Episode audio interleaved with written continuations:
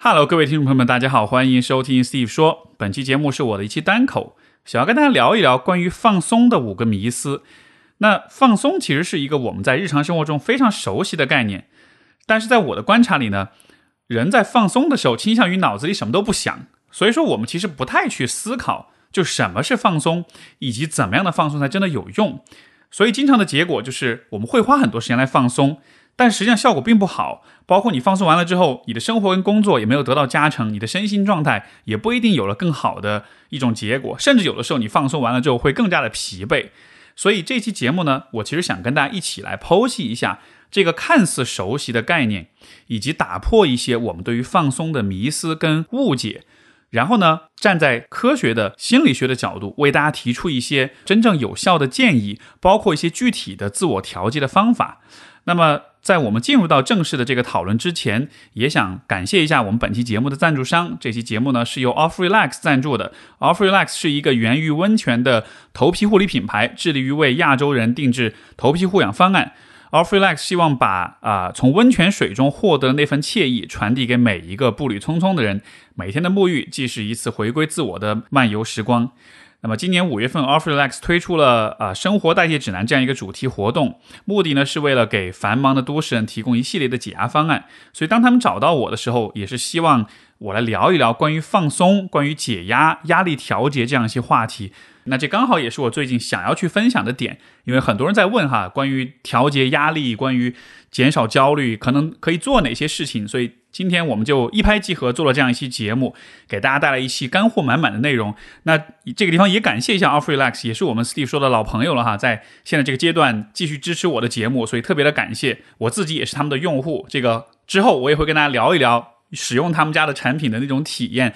那么这个地方也欢迎大家关注 Off Relax 的官方的微博、小红书以及微微信公众号，来了解更多的关于这个生活代谢指南。这个主题活动的信息。另外，我们在小宇宙的评论区里面也会展开高赞评论的呃有奖活动。最终在评论区里面得赞最高的三条评论，我们会为他们送出一份奖品。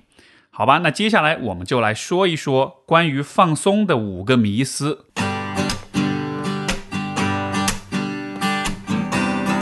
欢迎收听 Steve 说，和我一起拓展意识边界。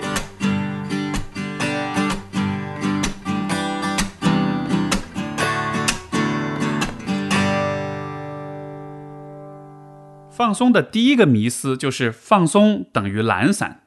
这其实是很多人对于放松这件事情一种很本能的想象，就是放松就是低效率，就是混时间，就是呆着什么也不做。这个其实让我想起我曾经也遇到的一个故事哈，因为。我在开始做心理咨询之前，有一段时间我在一个英语的教学机构里面做了一段时间。然后那个时候呢，因为我是负责管外教的，然后外教老师就会跟我吐槽一件事，他们就说，还他们跟学生对话的时候，经常会问，哎，你们日常工作之余喜欢干嘛？然后呢，学生就会跟他们讲说，哦，我们喜欢休息，对吧？休息呢，英文怎么说呢？那就是 have a rest。然后你知道，对于老外来说，have a rest 这个说法是非常不可理解的。因为在他在老外看来，就是你休息的时间，你就你去打球也好，你去跑步也好，你去出去派去参加派对也好，你会有一个具体的事儿。但是在很多中国学生看来，have a rest 休息，这似乎是一个主要的一个休闲娱乐的目标，所以产生这样一种文化上面的这种差异就非常有意思。所以当说到放松这件事儿的时候，我立刻就会想起这样一个画面。作为中国人哈，我们其实都比较喜欢去用休息这个概念去描述自己的放松的方式。这个现象是怎么产生的？我其实有一种推测，我觉得这个也许跟农耕文化有关。就是说，我们在劳作之余，其实身体是非常需要恢复体能的，就有点像是你去做。你去健身，对吧？你做这个不同的动作，锻炼不同的肌肉。你在两组动作之间，你其实需要很短暂的一个休息时间。这样子的话，体能恢复了之后，你才能继续做下去。所以说呢，可能因为有这样一种呃农耕文化的背景，呃，每天都需要劳作，所以劳作之余，我们就会把身体的休息看成是一个非常重要、非常核心的一个活动。所以久而久之，可能就形成了一种集体无意识的一种一种惯性的认知，就是大家就会把。休息和放松画上等号，但是这有一个问题，就是现代人其实主要是从事脑力活动，嗯，脑力劳动，而不是体力劳动。身体的疲劳你可以通过静养来恢复，但是精神的疲劳并不能以这样的方式来恢复。所以说，很有趣的一个现象就是，今天当我们习惯了用休息、用躺着这件事情来恢复自己的时候，其实你会发现，人们放松的方式和工作状态非常的像。就是什么？这个相似之处在于，不管你是在工作还是躺着休息的时候，其实都是长时间的。持续的把注意力放在一个单一的刺激源上面，那我一说你就明白是吧？很多人休息是干嘛呢？就躺着玩手机，躺着玩电脑，玩 iPad。然后你在这种休息状态之下，你的身体是静止的，然后你主要依赖你的视觉跟认知能力，对吧？下班躺家里刷手机这样的一个状态，其实和你在上班的时候是非常像的，因为你上班你是坐在那盯着电脑一整天，完全不动，只是靠你的脑子在转，对吧？下班躺在家里玩刷手机，是一模一样的一个过程。所以很多时候你会发现，下班了很累，回家里躺呃躺在家里玩手机，刷了一晚上手机，最后你会发现你会更加的疲劳。你是在延续你的疲劳，而不是缓解你的疲劳。所以说，关于放松这件事儿，我觉得第一个需要打破的迷思就是放松不等于是懒散，不等于躺在那什么事儿都不做。尤其是像刷手机这样的事情，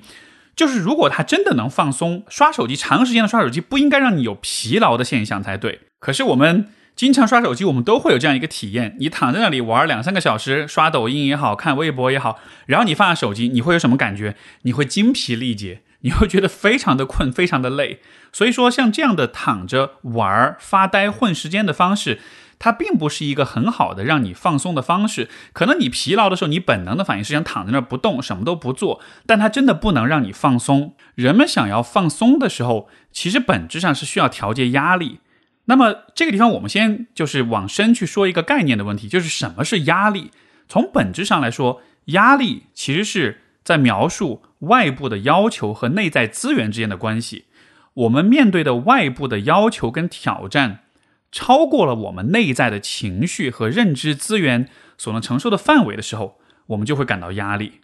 调节压力的方式有很多种，而躺着什么都不做。这个只是调节压力的其中一种方式，而且它甚至都不是最有效的方式，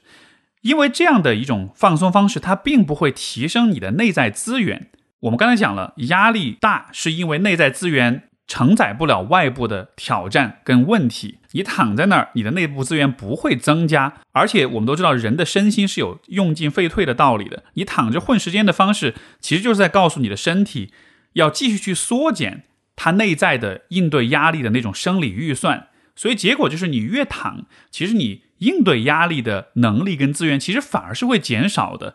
越躺越懒，越承受不了压力，压力反而就更大、更疲劳，所以就是一个恶性循环。而长期来说，这个对于生理、心理的调节肯定是非常的不利的。那么，如果放松不应该通过懒散的方式来实现的话，我们应该怎么样去调节？我们应该做些什么呢？那么，第一，今天的第一条干货，其实就是在讲有关调节压力这件事情。除了放松以外，什么方式是更加有效的？而基于心理学的研究，我们会看见有意识提升自己抗压能力啊，这是一个非常重要的方式。怎么去提升呢？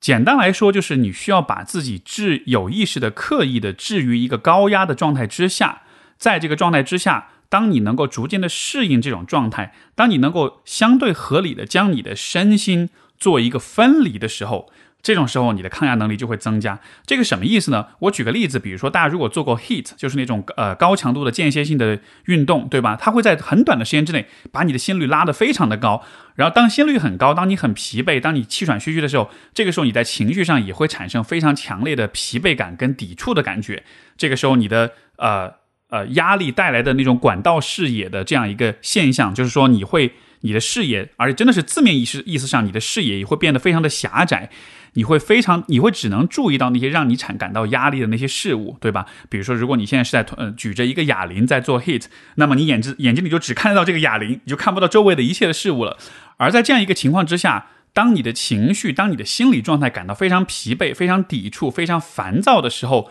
如果你能有意识的。让自己的内在状态平静下来，即便心率很高，即便身体很疲惫，但是有意识的让自己内心平静下来，让自己的情绪安抚下来，做一个比较健康的身与心的隔离，这样的一个能力，在长远来说是能够非常有效的帮助你提升抗压的能力的。因为我们在感受到压力的时候，身体的疲劳自然也会带来心情的心理上的这种情绪的波动。如果我们总是对这种身体带来的情绪波动做出反应的话，但凡你的身体有任何的不适，但凡你进入到压力状态之下，情绪一波动，然后你立刻就会烦躁，然后这也会立刻影响你接下来的很多的行为。这是一个非常矛盾的过程，就是你要通过刻意的让自己更加紧张的方式来实现日常生活中的放松。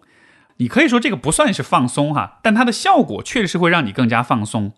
你像我之前一直在练巴西柔术，对吧？其实巴西柔术比较高阶的实践者，他们都是非常 chill、非常松弛的。为什么会有这样一个现象？我一开始一直不理解。练得多了之后，你才会发现，这个可能是因为在练巴柔的时候。因为它的对抗性非常强，人会进入到在很短的时间之内进入到一个近乎是为了生死而战的一种非常紧张跟高压的状态里面。但是在这个状态之下，老师会告诉你你要保持冷静，因为你保持冷静，你才能想你下一步要干嘛，你的技术、你的策略才能有效的实施。所以说，其实八柔的训练一方面是呃身体的训练，另一方面它是不断的训练你在高压的状态之下尽量保持冷静。而这样的一个训练持续时间久了之后。你就会发现，不光是在训练场上，不光是在对战的时候，哪怕在生活中，人也会变得非常的松弛，因为你学会了在身体很紧张、很压力的情况之下，依然保持内心的平静。所以，这样一个方式，其实就是帮助你，呃，逐渐的适应压力，从而你的内在的应对压力的这种资源会越来越丰富，你会有越来越强的能量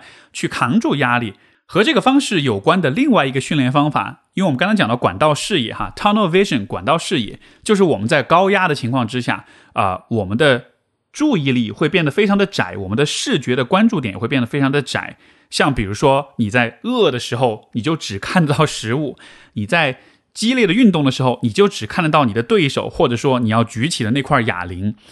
在这样一个情况之下，你也可以有意识的训练自己。尽可能的去把你的视野打开，就比如说你现在很饿，你就试着在盯着这个美食的同时，也尽可能注意到装这个美食的盘子是什么样，它放在什么样的一个桌子上，它又这个桌子又放在什么样一个房间里，这个房间里有什么其他的颜色、其他的人、其他的家具，试着把你的视野给打开，这个也是一个你可以去刻意训练的一个过程，就是每当你处在压力情况之下。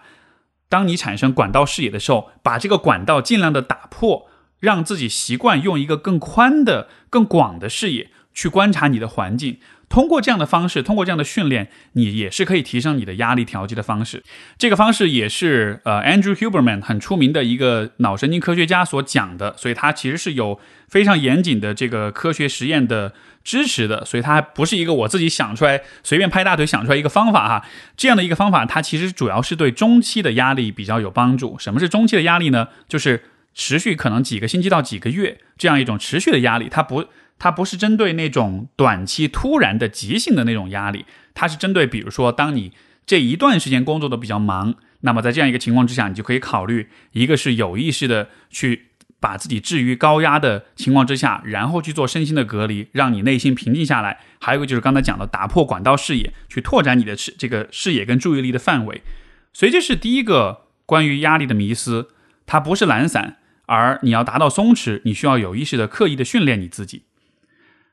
第二个关于放松的迷思就是放松等于放纵，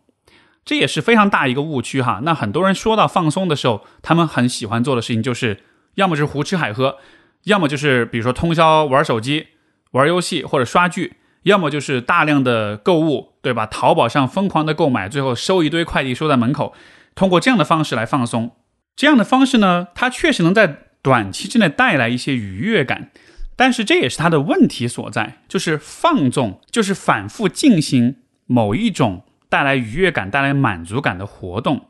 它有一定的作用，但是它的最大的问题，其实它的边际效应非常的明显，就是说它的效果、它的刺激会慢慢的失效。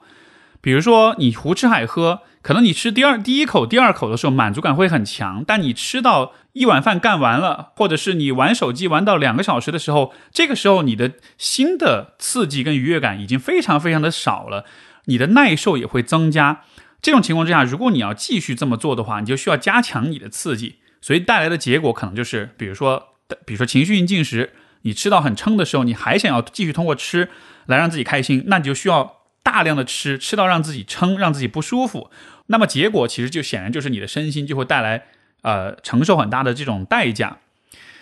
放纵这件事情，它其实是在训练你的大脑产生路径依赖，形成所谓的多巴胺劫持。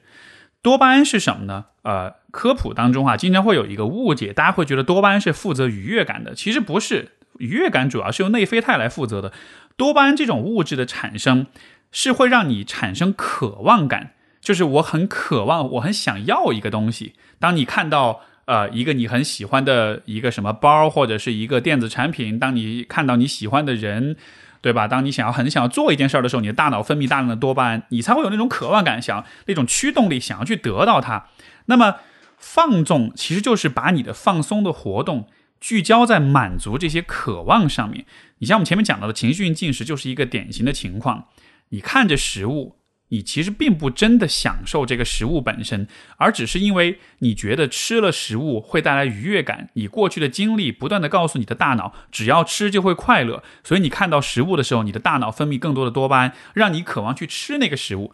以至于你吃了什么，你的大脑都不在乎了，他在乎的只是你就接下来就把这个食物塞进嘴里吧，对吧？所以这样的结果就是，如果你一直用放纵来放松的话，它其实容易形成一种逃避，就是。你只看得到眼前这个你渴望的东西，而忽略其实你的放松意味着你在身心的各个方面是需要整体的被照顾的。那种感觉就有点像是当你见到梦中情人的时候，其他人都不存在了，对吧？但是呢，这个感觉可能对于爱情是适用的，但是在日常生活里，尤其当你需要照顾你、呵护你自己的身心，需要放松的时候，它可能就不太行。反复的放纵，训练大脑反复的对。某一个单一的事物产生依赖，因为大脑也是有很强的可塑性的，所以你这么做时间久了的话，你就真的会只渴望一样东西。这样子的结果，可能这个本来是为了放松的一个放纵，到后来就会形成一种很大的负担。所以这是一个很重要的问题。还有一个方面是什么？就是放纵这件事情，他得到的奖励太容易了，所以他的满足感其实是会降低。这也是跟人的大脑会有很紧很紧密的关系啊。就是我们的大脑会有一个特性。就是他比较偏好那种比较辛苦得来的快乐。举个例子，比如说你跟一个人谈恋爱，你们两个第一次约会就在一起，和苦苦追求了三个月之后再在一起，虽然是跟同样一个人在一起，但是在一起的时候的那种满足感是不一样的。就这个是关于人很有趣的一点。所以当我们在通过放纵来满足自己自己的时候，因为通常放纵带来的愉悦感，吃也好，玩也好，对吧？购物也好，其实都非常轻松，都是信手拈来的。所以这样子的奖励看似很容易得到，但其实它换来的满足感也是会非常非常的有限。那么，当我们了解了关于大脑这样一个特性之后，我们就需要反其道而行之。如果你一定要放纵，那么我觉得我们可以把它优化一下。这个地方的实操的建议是什么呢？一个就是你应该尽可能避免。将放松寄托在一个点上面，而应该尽可能创造一种多维度的愉悦的氛围。就算是你要放纵，你也应该找一个好的环境来放纵。我举个例子，比如说，呃，今天你想要买一个肯德基的全家桶抱着吃，对吧？一顿大吃。如果你确实很想吃，那没有关系。但是我会建议你不要坐在一个很阴暗、很小、很脏乱差的房间里面吃。你想办法到野外、到户外去。在一个阳光明媚的下午，坐在草坪上吃，听着鸟叫吃，看着周围的小朋友在呃四处的奔跑，猫猫狗狗在旁边玩，在这个情况之下，你去你去吃你的全家桶。当你这样去做的时候，你其实在训练你的大脑，不是把那个愉悦感完全聚焦在食物上面，而是既有食物，也有环境，也有温度，也有各种各样的让你感到愉悦跟美好的事物。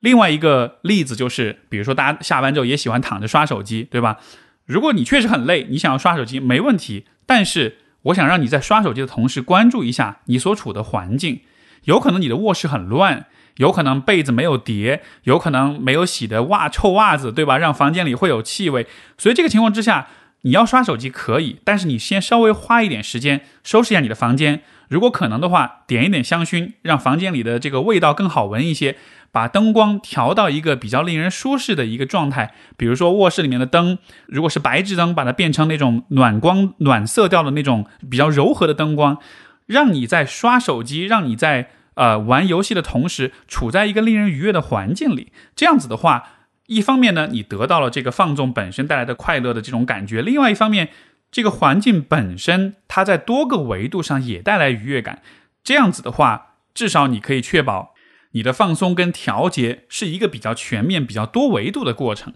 那么说到这儿，我们我们也 Q 一下我们本次赞助这期节目的 Off Relax 他们家的产品，就是洗热水澡，其实也挺放松的。但是呢，如果你用了他们家的温泉洗发水，那就是另一个维度上的放松了。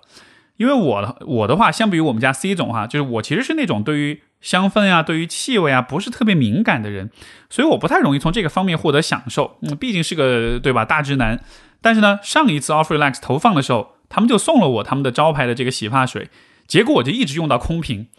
因为它的味道确实非常好闻，就像我上次在节目里说过的样，是一种春日田园般的清新，而且和一般的洗发水还不一样，它不是那种很过度甜腻、化学感十足的那种气味。另外就是这个洗发水，它给头皮跟头发带来的那种触感也非常的舒服。头发不会在洗的时候变得很很干很硬，洗完之后头皮也有一种像是被刷新过的一个感觉。这么用习惯之后，你就会发现，哎，我还蛮期待洗头这件事儿的。虽然它是一个很日常的小事儿，虽然这种感觉是那一刻一个很短暂的感官体验，但是这种很丰富又短暂的感官体验，它总是能把我从这个对工作、对明天的各种问题的那种担忧里面稍微拉出来一小会儿。所以，这种稍微能把自己拉出来一小会儿的感觉，就是我认为你可以，你也可以去尝试去做的。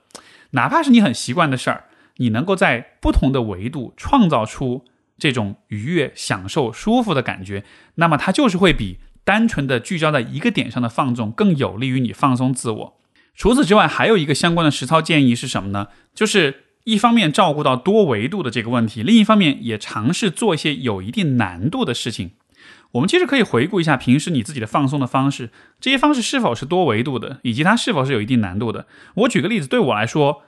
特别特别有效的一个情绪调节跟放松的方式，其实就是吉他弹唱，一边弹吉他一边唱。这个过程中，你看，第一，调动你的听觉，调动你的手，这个身体的协调，你也需要唱歌，所以你的歌喉、你的嗓音，对吧？需要唱起来。然后你唱的歌又会影响你的情绪的变化，然后这个过程中呢，你学习新的歌也好，你玩一些创造性的东西也好，这也是会带来一些新的刺激。包括持续的练习本身，它也有一定的难度。所以你看，像这件事情，它特别有效，就是因为它在各个维度上都刺激了你的大脑，而不是把所有的呃愉悦感聚焦在一个点上面，所以它特别的有用。包括像啊很多户外的运动，像像徒步。为什么徒步这件事情，虽然你要走很长的路会很累，但它对你的精神上的这种解压跟放松特别有帮助，也是因为你要调动你的身体，你的五官要打开，你走入森林，走入呃山野当中，对吧？你看到什么，听到什么，闻到什么，触摸到什么，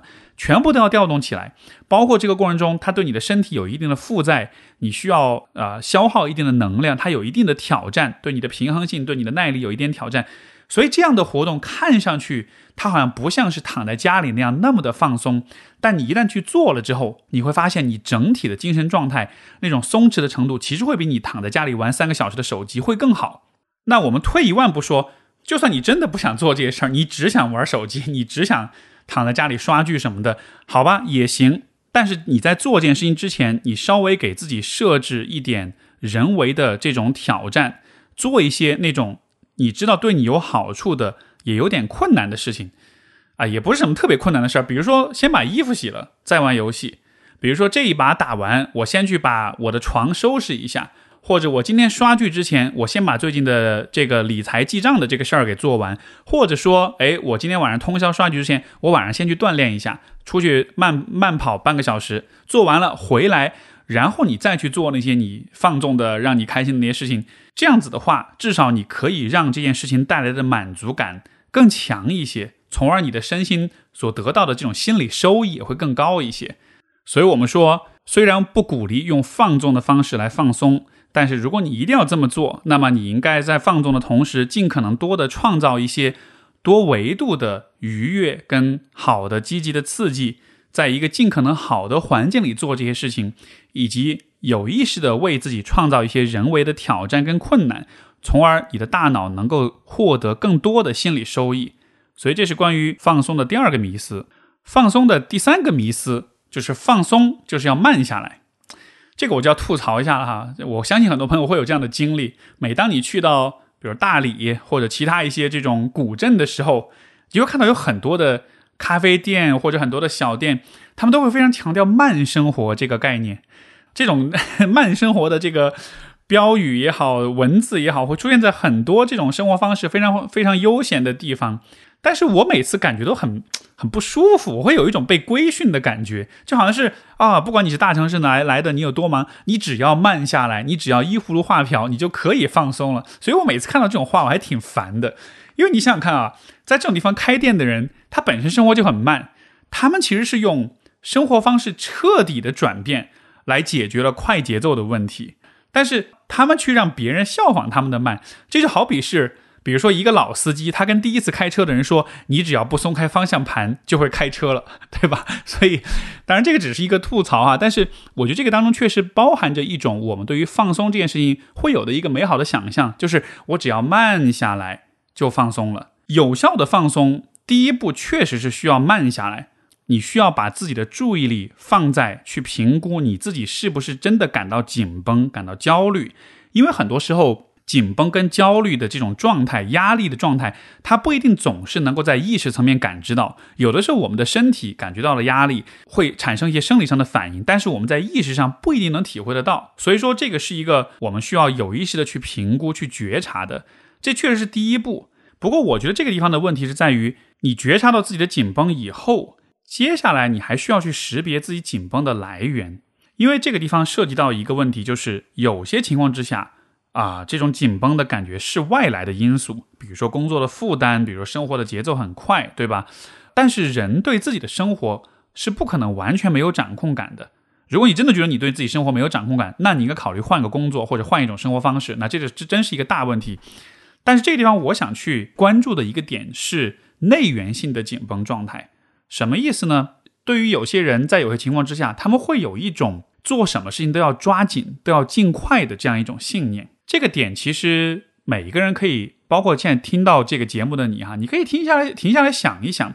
你在哪一些时候会有这种感觉，就是这事儿一定要抓紧。而且这种抓紧不是这个事儿客观上你需要抓紧，而是你自己主观上，你每当遇到这样的事情，你就会产生一种像是自动化的信念。像我举个例子，我自己经常出现这个信念是什么时候呢？是比如说我要去赶飞机、赶火车的时候，因为有一个时间限制在那儿，所以哪怕其实这个路程的时间是非常充裕的，但是我会有一种来自内在、来自心灵深处的一种期待，就这个事儿要抓紧。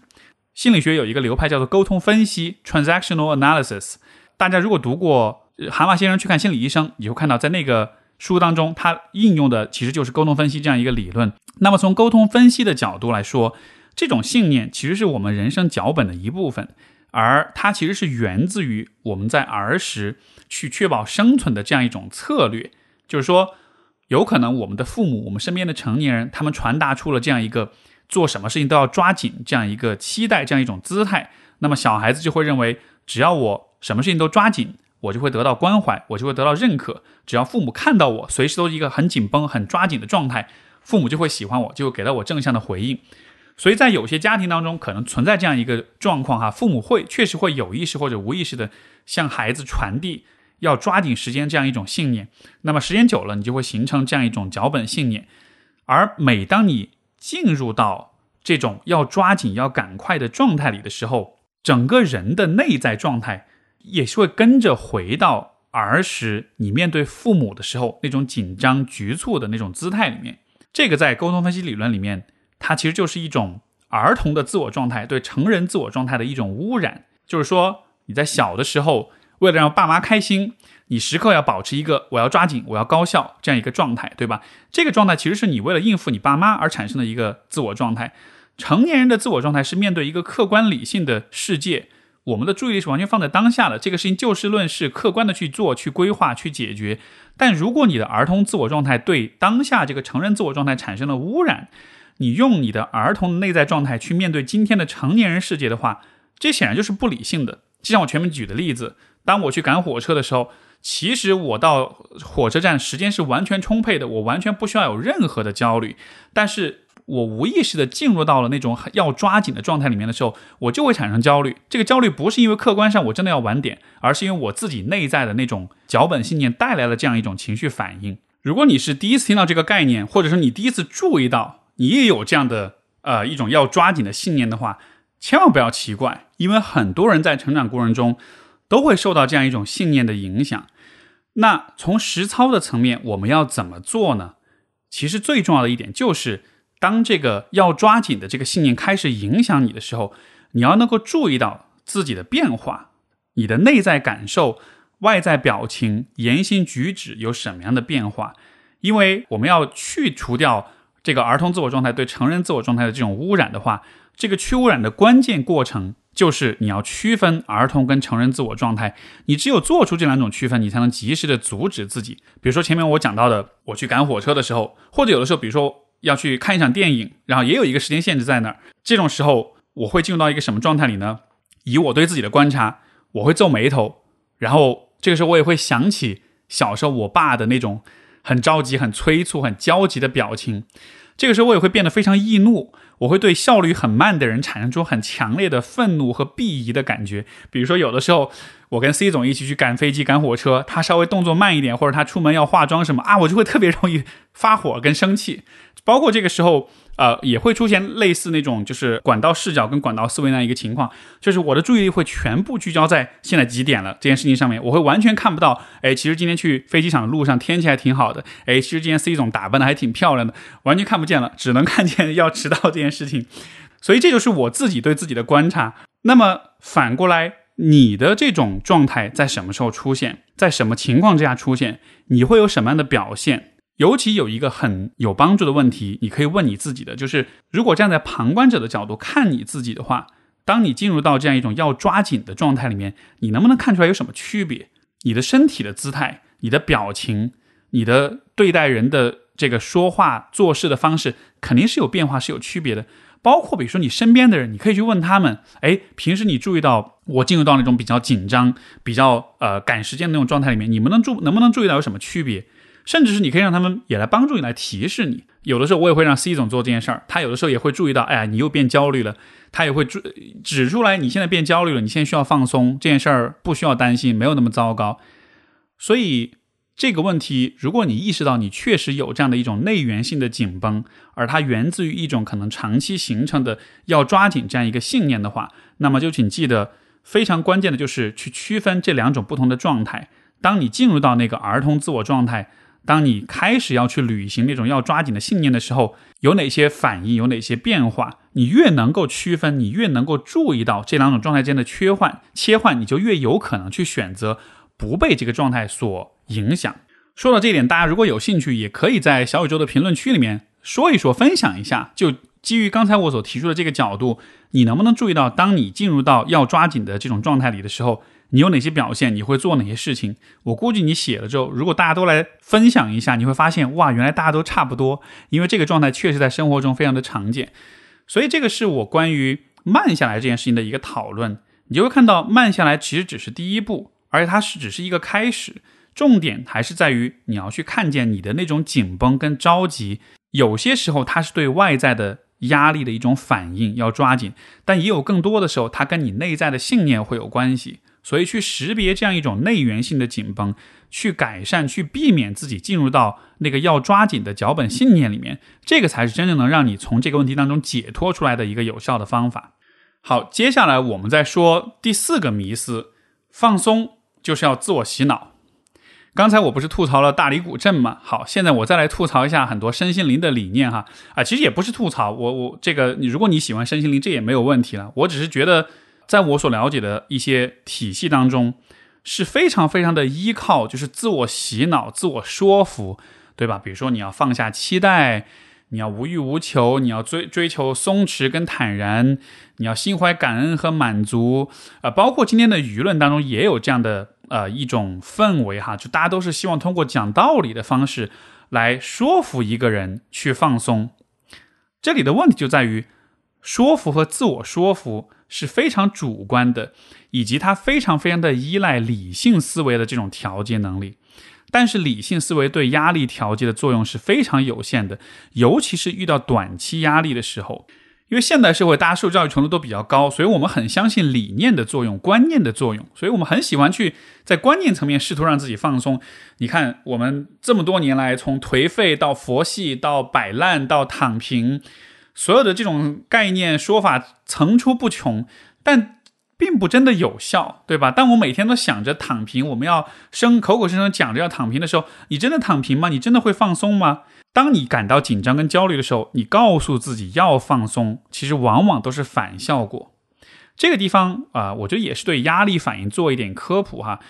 压力反应是一个普适性的生理反应，什么意思呢？就是说它不是针对某一个特定情境的，也就意味着它是比较可控的。相比之下，比如说疼痛，疼痛是对于身体受受损伤的时候的一种专门的反应，所以说疼痛的感觉很难调节。但压力反应不一样，人在很多情况之下都会有压力反应，压力反应的来源也不同，所以它是一个比较 generic 这个词，意思就是说它是一个比较普适性的，在很多情况下都会产生。所以你看，其实压力调节的呃方式有很多很多的生理路径，冥想呀，深呼吸呀。包括肌肉的渐进放松法，其实都能够调节压力，所以你就会发现说，其实压力在很大程度上是一个可以通过生理的方法来调节的方式。那么，要自我洗脑，太依赖理性思维调节压力，就不是最有效、最高效的方式。尤其是当你遇到呃当下的比较即时的那种急性压力的时候，比如今天突然吵了一个架，或者今天突然遇到了一个什么意外，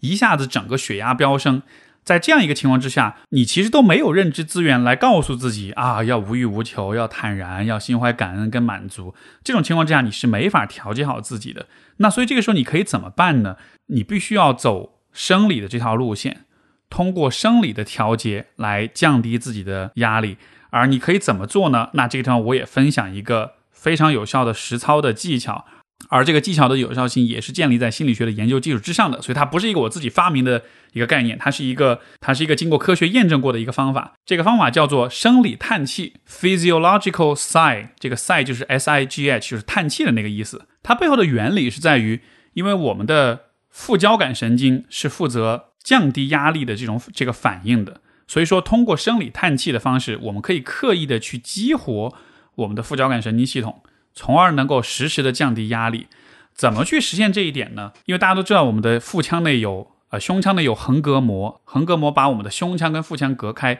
当我们在吸气的时候，我们的横膈膜会扩张，我们的胸腔也会变大，我们的心脏所占据的空间也会变大。那你想想看，心脏的体积变大了之后，它里面的血流是不是就会放缓？当心脏内血流放缓了以后，心脏内的一些神经元就会告诉你的大脑，这个时候血流比较慢，而大脑反过来就会发出一个信号去提升你的心率。而反过来，当你在吐气的时候，你的横膈膜会收缩，你的胸腔变小，心脏体积也变小，所以心脏内的血压，哎，这个血流的速度就会加快。这个时候，你的大脑就会告诉你的心脏，心率要降下来。所以我们平时都知道，深呼吸可以。可以放松你自己，但实际上，真正让你放松、降低你心率的，其实是吐气的时候。所以，生理叹气它是一个非常简单的技巧，是什么呢？就是延长你的呼气的时间，延长你吐气的时间。具体的方式，你可以用鼻子吸气两次，然后用嘴做一个长长的吐气的过程。它听上去就像是这样子的：先是吸气，然后吐气。你也可以跟着我做两遍。为什么这种方呼吸方式会让你感到更加平静呢？当你在呼吸稳定的时候，横膈膜的这种动作也会告诉你的大脑，现在是一个安全的状态，你可以不用太担心。所以你整体的啊，你的副交感神经系统会被激活，你的压力也会下降。两次吸气是因为通过第二次额外的吸气，可以帮助你呼吸入额外的氧气。但是重点还是在于那一次长的吐气，尽可能让这个吐气的过程变得比较长一些。这个方法特别适合在突然遭遇到某一个让你很焦虑、很有压力的状态之下，你哪怕仅只是重复这种两吸一吐，可能两三次、三四次左右，你就会发现它很快的就能帮助你平静下来。实际上从生理的层面上来说，这是最快的一个可以降低你的压力感、降低你整体的压力反应的一个方式。所以，如果比如说现在此时此刻你感觉到比较焦虑跟紧张，你可以立刻暂停我们的节目，然后很快的做一下这样一个两次鼻子吸气、一次嘴长吐气的这样一个练习。来，我们再来一起做一遍。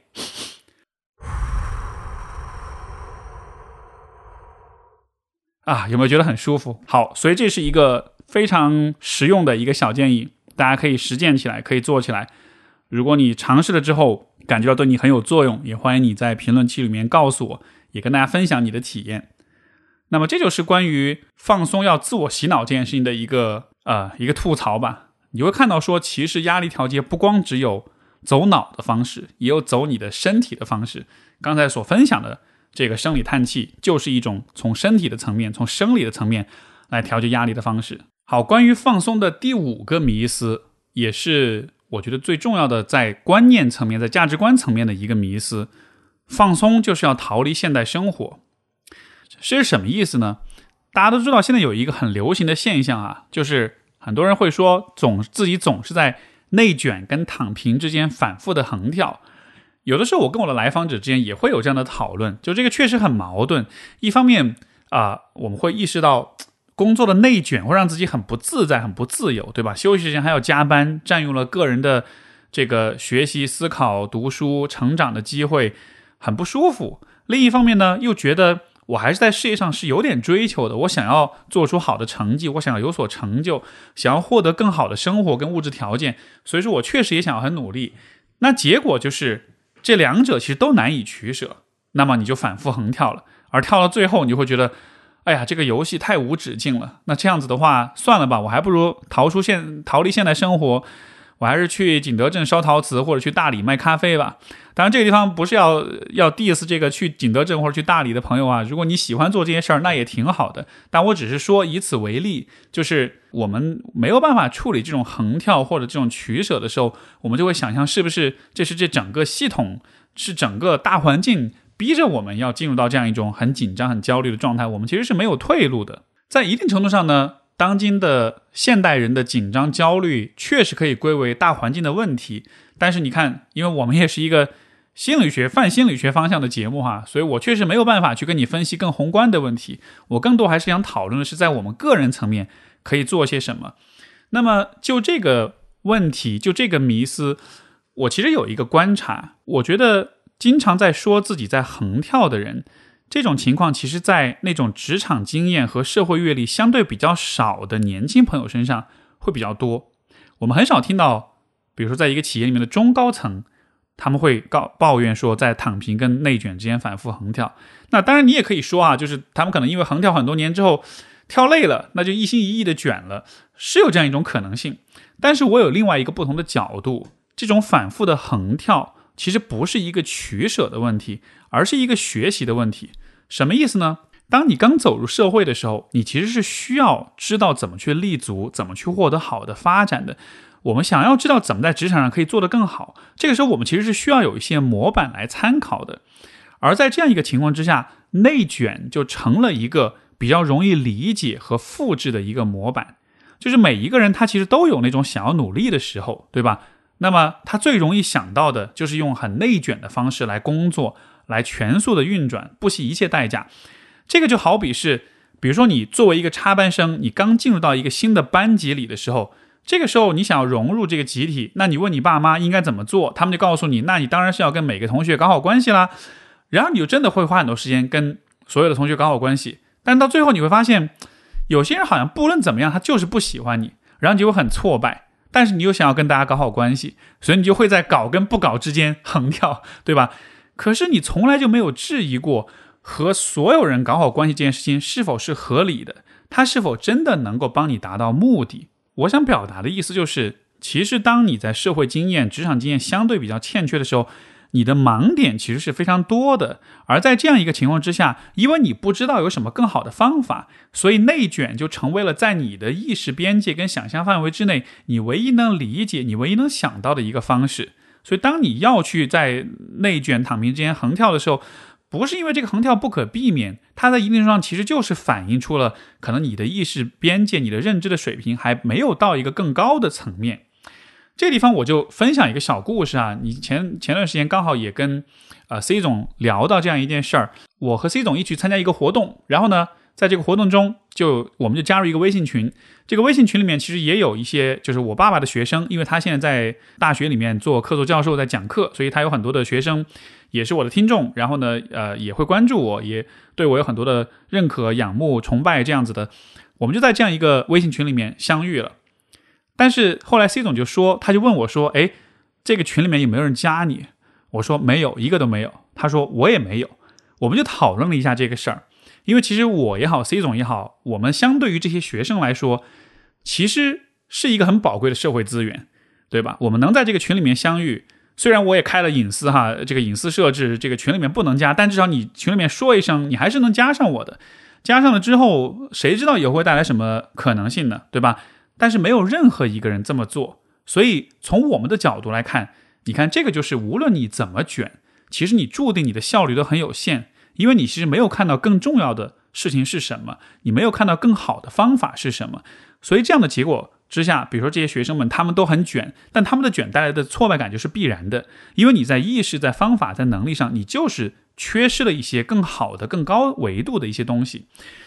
这个并不是要去指责，就是这些学生或者年或者各位年轻朋友们，就是这是你们你你们不好或者你们太笨，并不是这样的。其实每一个人在年轻的时候都是会有局限的。我觉得更大的问题还是在于我们缺少了更全面、更有智慧、更脚踏实地的指导者，我们没有那种能够模仿跟参考的对象，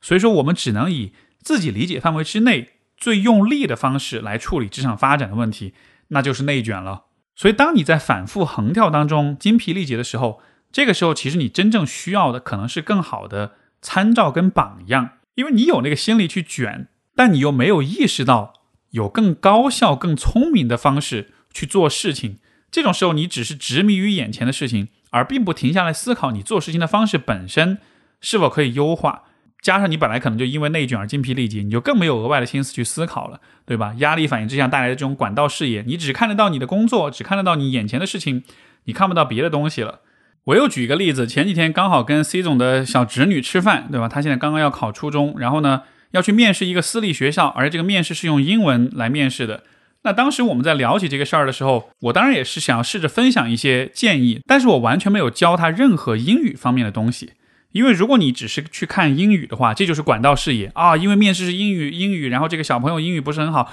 所以说我现在就要教他英语，就这就是管道视野，这就是你把注意力只聚焦在那个你认为最重要的事情上面。但是我没有这么做，我告诉他的建议是：第一，你要记得大方的跟所有的面试老师握手；第二，在场的其他小朋友你要跟他们打招呼；第三，因为这个面试当中有一个集体做游戏的过程，所以在做游戏的时候。你要注意去关照那些比较内向、比较胆小的小朋友。如果有那样的小朋友融入不进来，你要主动的把他们拉进来。这种意识和前面讲的管道视野就不一样，因为你在这个面试里是要脱颖而出，你是要让所有的面试官都记住你，都看见你是一个与众不同的人。所以这个时候，英语只是其中的一种方式，但是你其实可以在更全面的维度上去提升自己的形象，对吧？所以我才跟他讲了这样的一个方法。而其实这种意识，我也是从我爸那里学来的，因为他也跟我讲过，他去教学生的时候，啊，当一个学生刚刚进入职场的时候，怎么样获得领导的青睐，他想出的招也非常狠，就是每天偷偷打扫办公室，而且千万不要被任何人发现。你乍一听你会觉得这是这算是什么方法？但是其实仔细想想，包括如果你有在企业，尤其可能是在这种呃体制内的机构里工作的经验，你就会知道这样一个方法是真的会管用的。所以我分享这个故事，包括前面讲的那个关于这个呃微信群的这个故事，我想说明的意思是，这种看问题的视野跟视角，这种对细节的关注。它就是能比内卷带来更多的精力上面的节省，但是呢，这些视野、这些意识，它可能确实不是你靠自己去想能够想出来，它确实是需要有人教你，有人提出来。这种意识你有就是有，没有就是没有。当你没有这种意识的时候，你就只能去卷了。在这种层面上来看，那种疲惫、跟紧绷、跟卷，它其实在一定程度还是跟你自身的局限性有关。像上期节目，我跟那个郑亚军聊了，就是底层大学生进到名校之后，会发现那些出身比较优越的同学，似乎在很多方面都比自己懂得多，然后他们的方法策略也更高效。这其实是一个道理。你有兴趣，你可以去回听一下那一期的节目。啊，这个地方表达的意思都是一样的。那么说了这些之后，我们来说说看实操方面，我给你什么样的一些建议？就是说到内卷这个问题，第一个建议就是。你可以很努力，你也可以卷，但是你也一定要有停下来观察跟反思自己的时候。你要非常小心，就是人在忙碌跟压力之下产生的那种管道视野。那样子的话，你就只看得见眼前的东西。就像我前面讲的，你要去参加一个英语的面试，你就只懂得在面试之前狂学英语、狂背英语，而忘记了其实这件事情是在很多层面上都需要去考虑的。第二呢？我鼓励你去有意识的寻找跟发现那些实操能力很强、实践经验很丰富，而且在细节上做得很出色的人，大胆的、虚心的向他们请教。我知道可能很多年轻人会不敢去请教别人哈，包括有的时候，比如说遇到一些听众看到我，都会普遍觉得啊很不好意思，不敢来打扰什么的。我也分享一个当年我爸给我的建议，也特别特别的有用。他说。厉害的人都希望别人如饥似渴的学习自己，请 请记住这句话。你生活中遇到任何一个很厉害的人，只要你表现出如饥似渴想要去请教跟学习的姿态，没有人会讨厌你。而且我的实践也发现，确实就是如此。不管这个人再厉害再出色，因为你很如饥似渴的向他学习，也是满足他的。对吧？那种虚荣心啊，也是让他感觉到自己是被承认的，自己是被认可的，这一点都不亏。而且说实话，很厉害的人在面对啊年轻人的时候，其实是非常愿意去分享跟支持年轻一代的。所以我知道今天有很多呃年轻人可能会社恐，可能会不好意思打扰别人，包括我的听众们见到我也会很不好意思。什么？真的，其实一点必要都没有。如果你遇到了我，你一上来就问我可不可以跟我讲讲看，怎么样可以把播客做得更好，我反而会觉得好啊，咱们好好聊聊这个事儿，我还挺乐意跟你分享的，对吧？所以，这个第二个建议就是在生活中尽可能去找，而且不是那种侃侃而谈的人，而是那种在生活中做事情实操能力很强的人。因为就像我前面所讲的，这个地方我们关注的是做事情的各种巧劲、各种高效的高层的思维，这样子的话，你才能。更把事情做得更好，从而不再需要用更低效的卷的方式来为自己建立在事业上的成就。第三个建议呢，这也是算是我对这整整期节目一个大的整体的建议吧，就是根据现有的研究来看，对于长期的压力调节，最有效、最有效的机制，其实还是良好的社会支持的网络。因为在心理学、社会学的研究，对于精神健康的研究，都有这样的一个很统一的发现。就是长期来看，一个人的心理健康，不管是压力调节还是其他方面的表现，对他有利的那个最大的因素就是社会支持，而对他不利的那个因素就是压力水平。也就意味着压力水平越高，社会支持越少，你在心理健康各个方面的指标跟表现都会更糟一些。反过来，如果你有更好的人际关系、社交支持的这种社会支持的网络的话，不管是在压力调节的方面，还是在各个方面啊，你都会有更好的结果。你可以从这种社会支持网络当中获得新的知识，获得意识的拓展。你可以从不同的人那里去检验你自己的核心信念跟人生脚本的合这个合理性。你也可以得到情感上的理解、陪伴、支持。搭建这样的一个网络，确实需要花一些时间，所以很多人也懒得去慢慢的积累。但是在我看来呢，这种长期积累的东西才是最可靠的，从而也是能够最长久的为你提供支持跟安稳的。所以说，你也才能够随着年纪的增长，活得越发的松弛跟自在。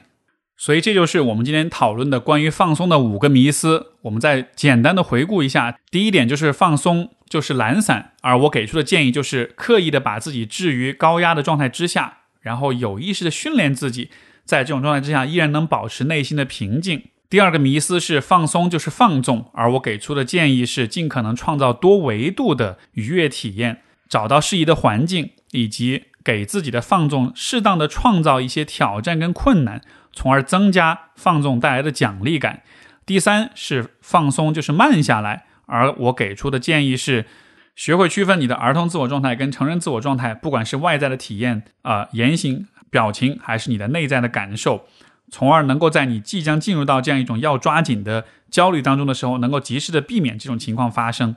第四就是放松要。就是自我洗脑，而我给出的建议就是生理叹气的方式，